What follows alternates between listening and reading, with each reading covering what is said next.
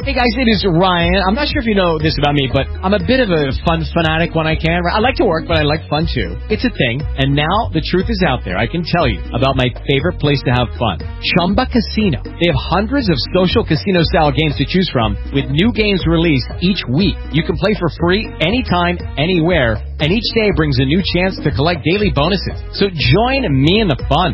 Sign up now at ChumbaCasino.com. No purchase necessary. Group. Void were prohibited by law. See terms and conditions. 18 plus.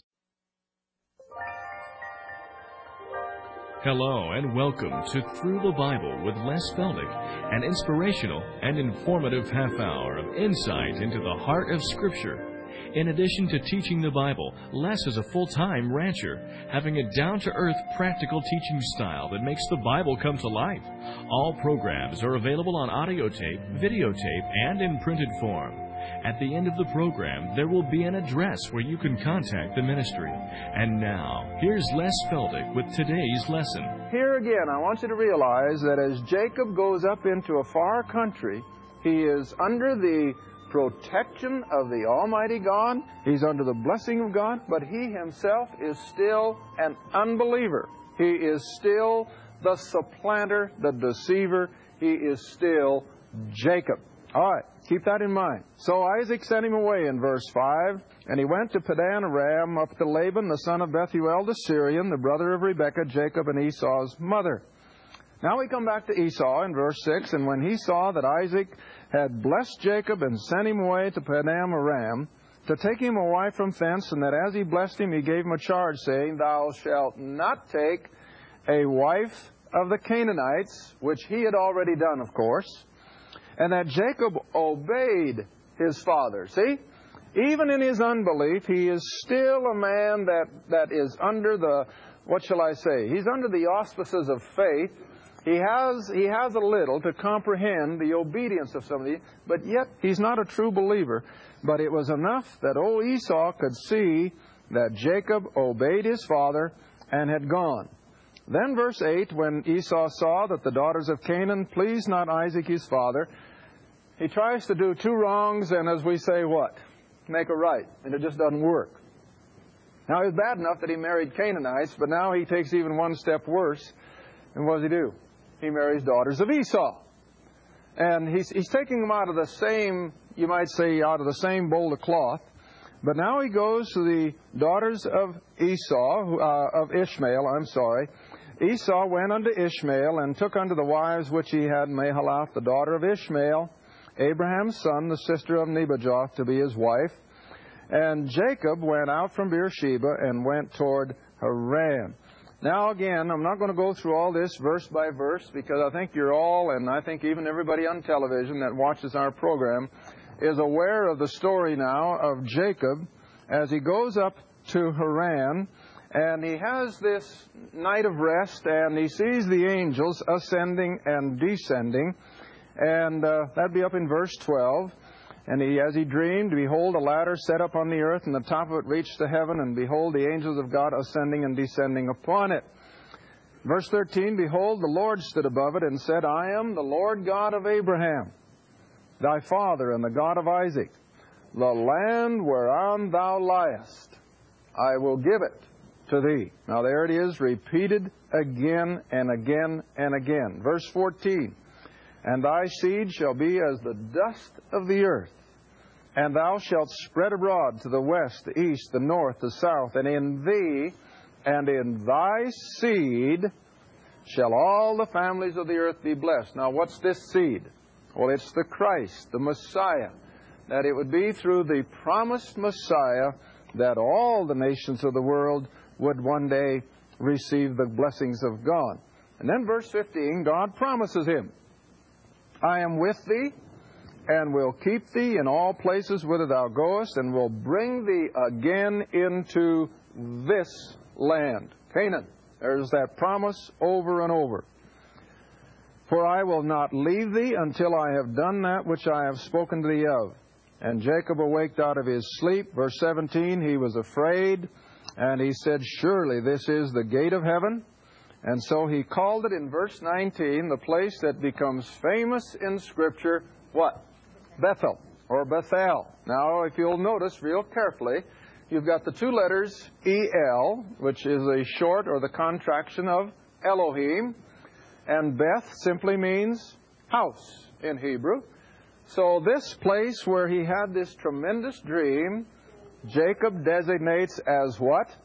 The house of God. See? The house of Elohim. Now, a little later on, a few chapters later, he comes back and now he calls another place El Bethel. In other words, he has now met face to face the God of the house of God. See? And so all these words are so significant. And then in verse 20, he vowed a vow saying that if God will be with me and will keep me in this way that I go and will give me bread to eat and raiment to put on so that I come again to my father's house in peace, then shall the Lord, what? Be my God. Is he yet? No. No, he's bargaining, I think. And uh, I think this is sort of akin to a lot of battlefield statements where men say, Lord, if you'll just bring me through this alive and get me back home, why, uh, I'll, I'll serve you. But as yet, Jacob is not a true believer. Then verse 22, And this stone which I have set for a pillar shall be God's house, and of all that thou shalt give me, I will surely give the tenth unto thee. Now here again we have that which has been in the scripture since the very beginning of the dealing with Abraham when he gave the tenth of the spoil, you remember, from the kings that had overrun Sodom. Now, again, in chapter 29, we're not going to take all this verse by verse because, like I've said for the last two programs, I'm going to hope to be ready for Exodus by the time we get to the end of these four programs. And so in 29, Jacob now comes to the land of his relatives, and immediately he runs into the flocks, of course, of his uncle Laban. And uh, then, verse 6 He said unto them, Is he well? regarding their uncle. And they said, He is. And behold, Rachel, his daughter, cometh with the sheep. Now we're introduced to the apple of Jacob's eye. And of course, it was love at first sight, and you all know the story, and we're not going to go through all that verse by verse. But what happened? Oh, he got deceived himself this time. And uh, it's kind of interesting as you read the story, and I encourage people to read this when you've got some time, that old Jacob the deceiver meets his match with his uncle Laban. They're two of a kind. I mean, they are constantly hoodwinking one another.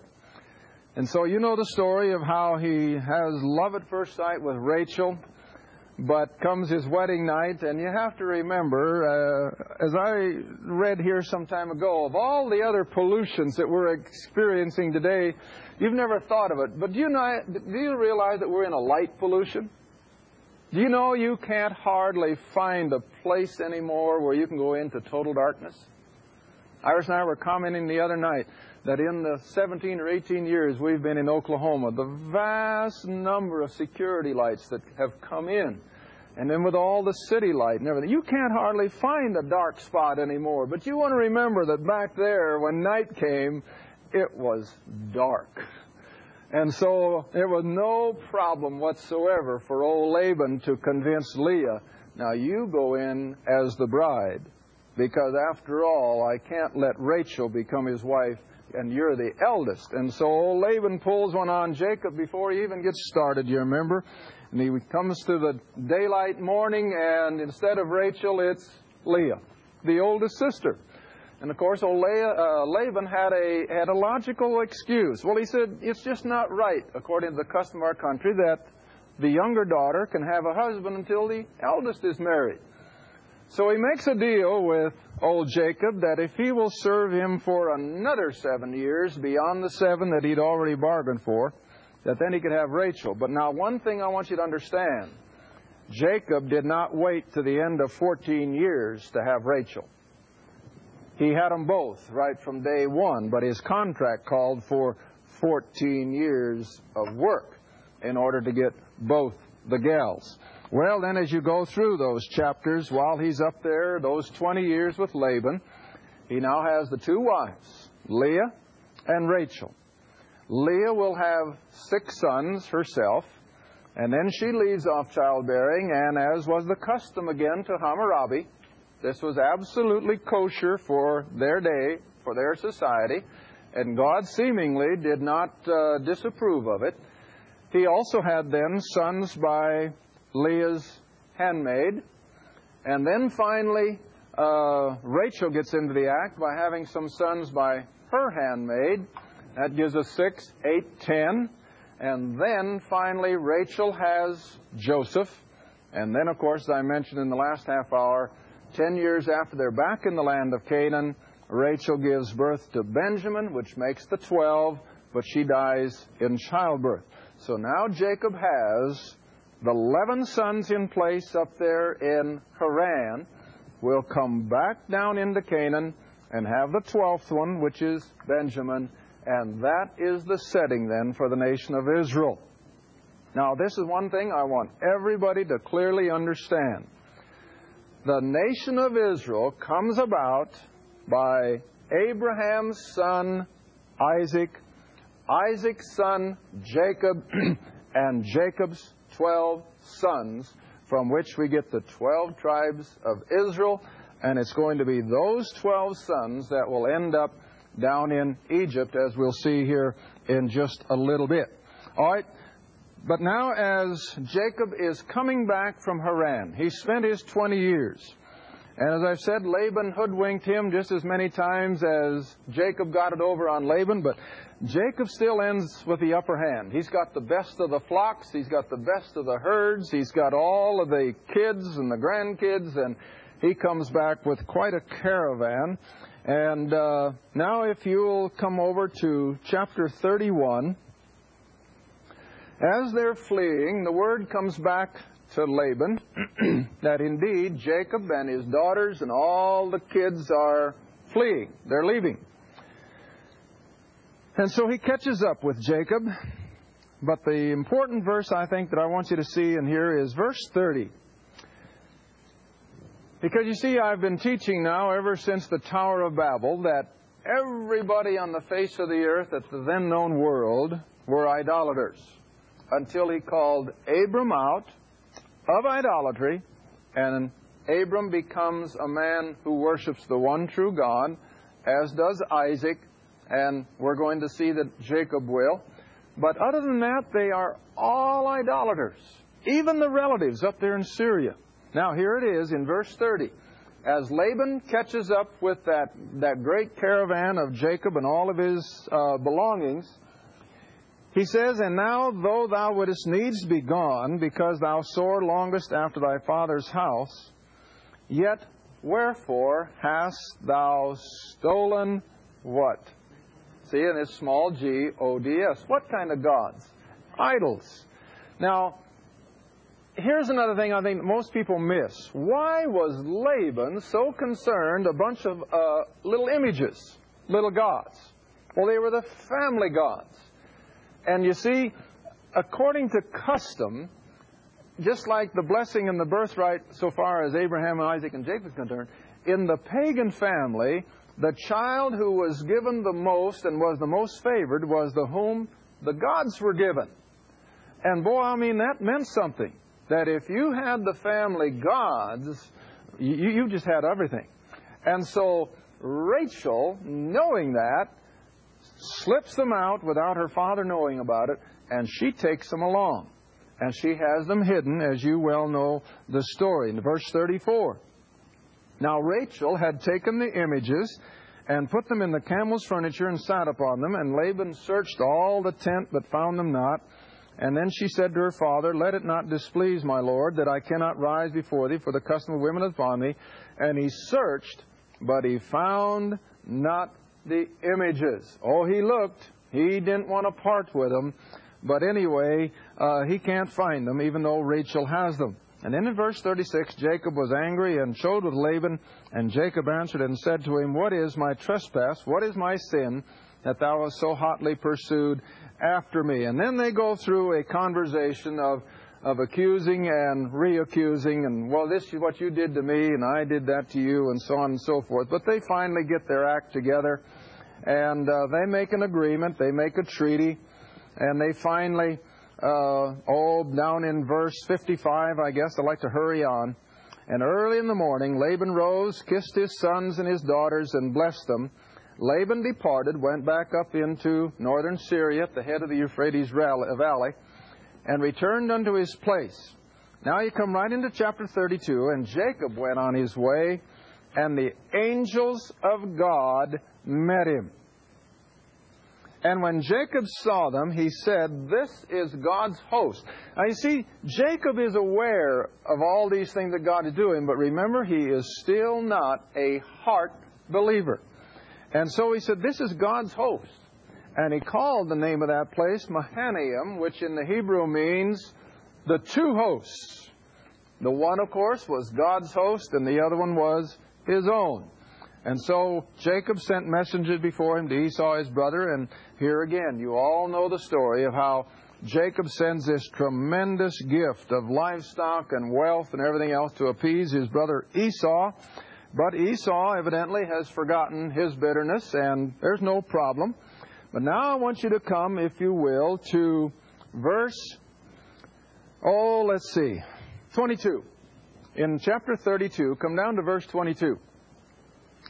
Jacob has parted some of his flocks and his family and sent them over the brook as he's heading down now toward Canaan and he's meeting Esau.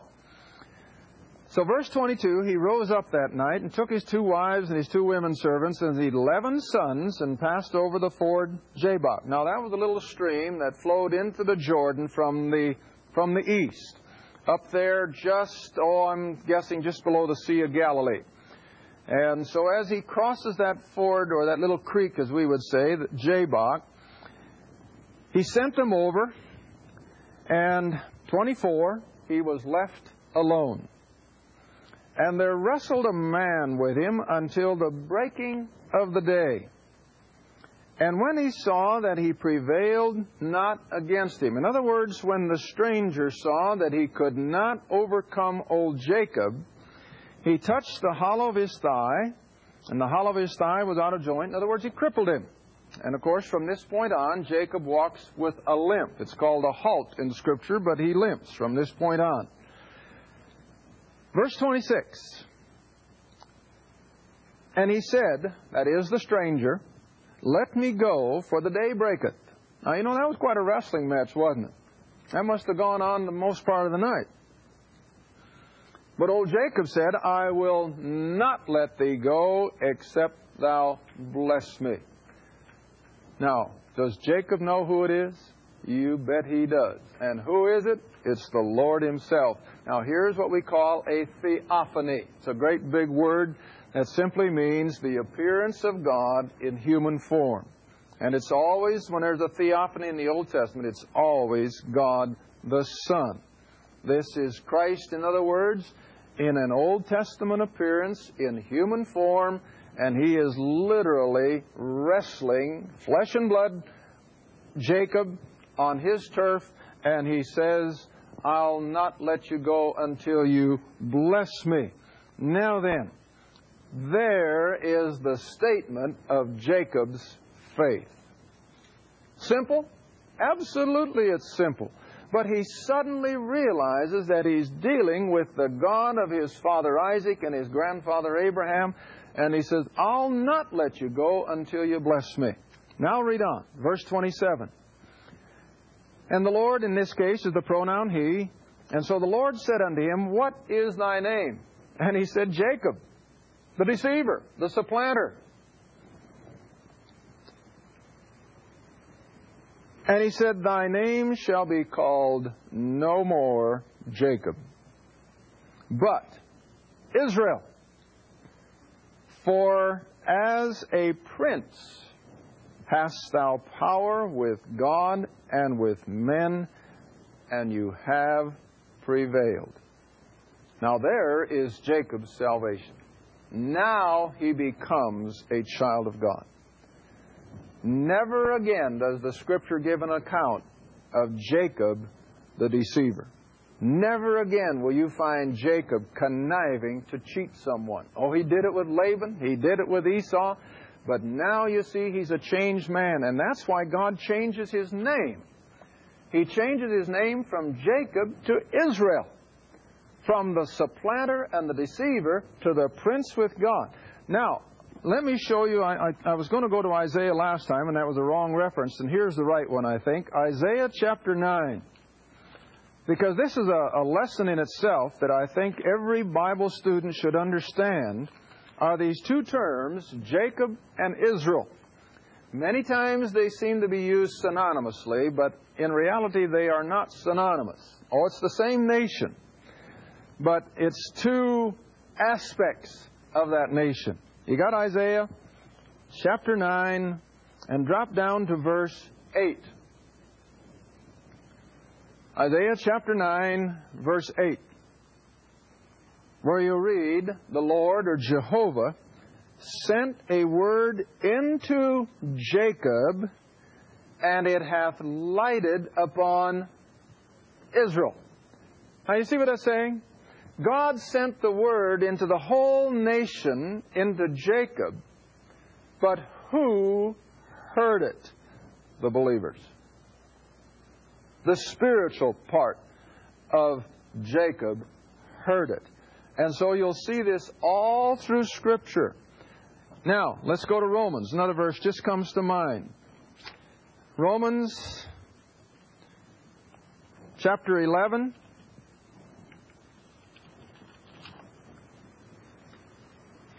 Maybe I want to come back. Chapter 10. Romans. Well, first I'd like to have you stop at chapter 9.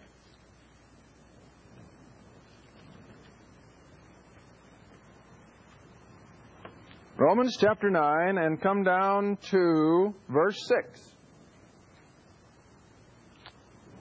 Chapter 9, verse 6, where it says, Not as though the word of God hath taken no effect, for they are not all Israel who are of Israel. Now, do you see the distinction? In other words, Israel too has a believing remnant. They're all called the house of Jacob or the sons of Jacob and the sons of Abraham, what have you. But Israel was that spiritual element of the true believers. And you'll see this. Now, I'm looking for the verse and I'm just not seeing it where Paul says that all Israel shall be saved. And it's that same connotation. Of course, all Israel will be saved. Every believer in Israel will be saved. That doesn't mean the whole nation. So always keep those two pictures sorted out in your mind that, huh? Okay, chapter 9, verse 27.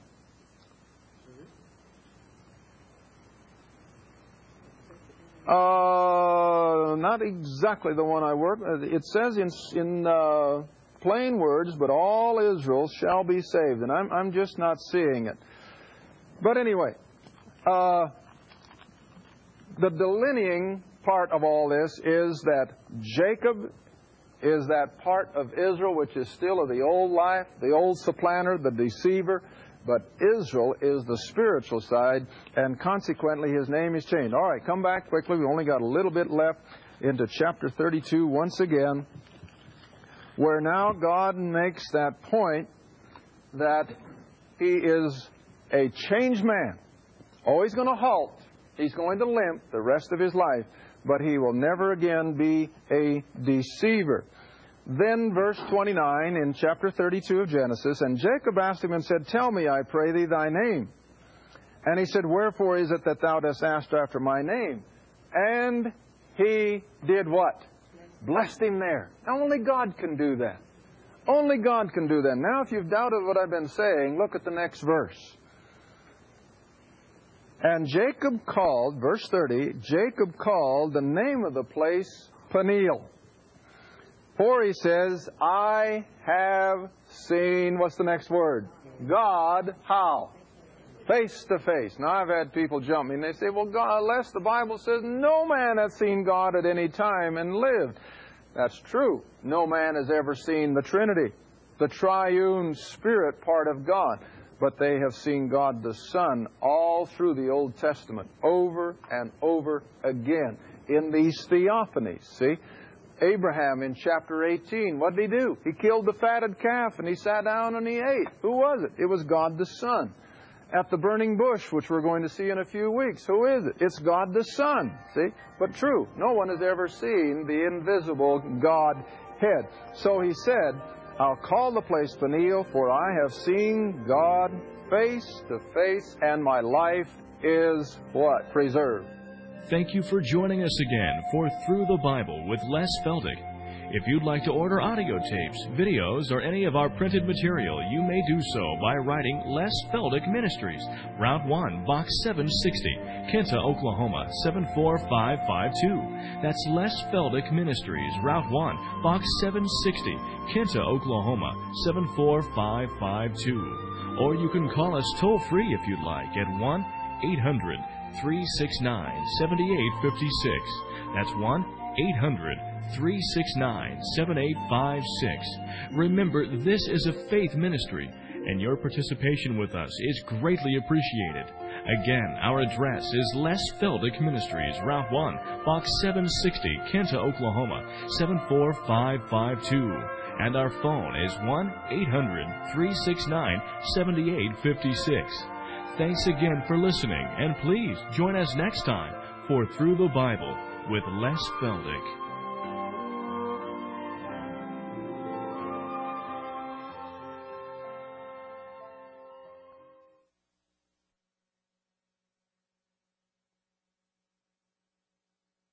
Lucky Land Casino asking people what's the weirdest place you've gotten lucky? Lucky? In line at the deli, I guess? Aha, in my dentist's office. More than once, actually. Do I have to say? Yes, you do. In the car before my kids' PTA meeting. Really? Yes. Excuse me, what's the weirdest place you've gotten lucky? I never win and tell. Well, there you have it. You can get lucky anywhere playing at LuckyLandSlots.com. Play for free right now. Are you feeling lucky? No purchase necessary. Void where prohibited by law. 18 plus. Terms and conditions apply. See website for details.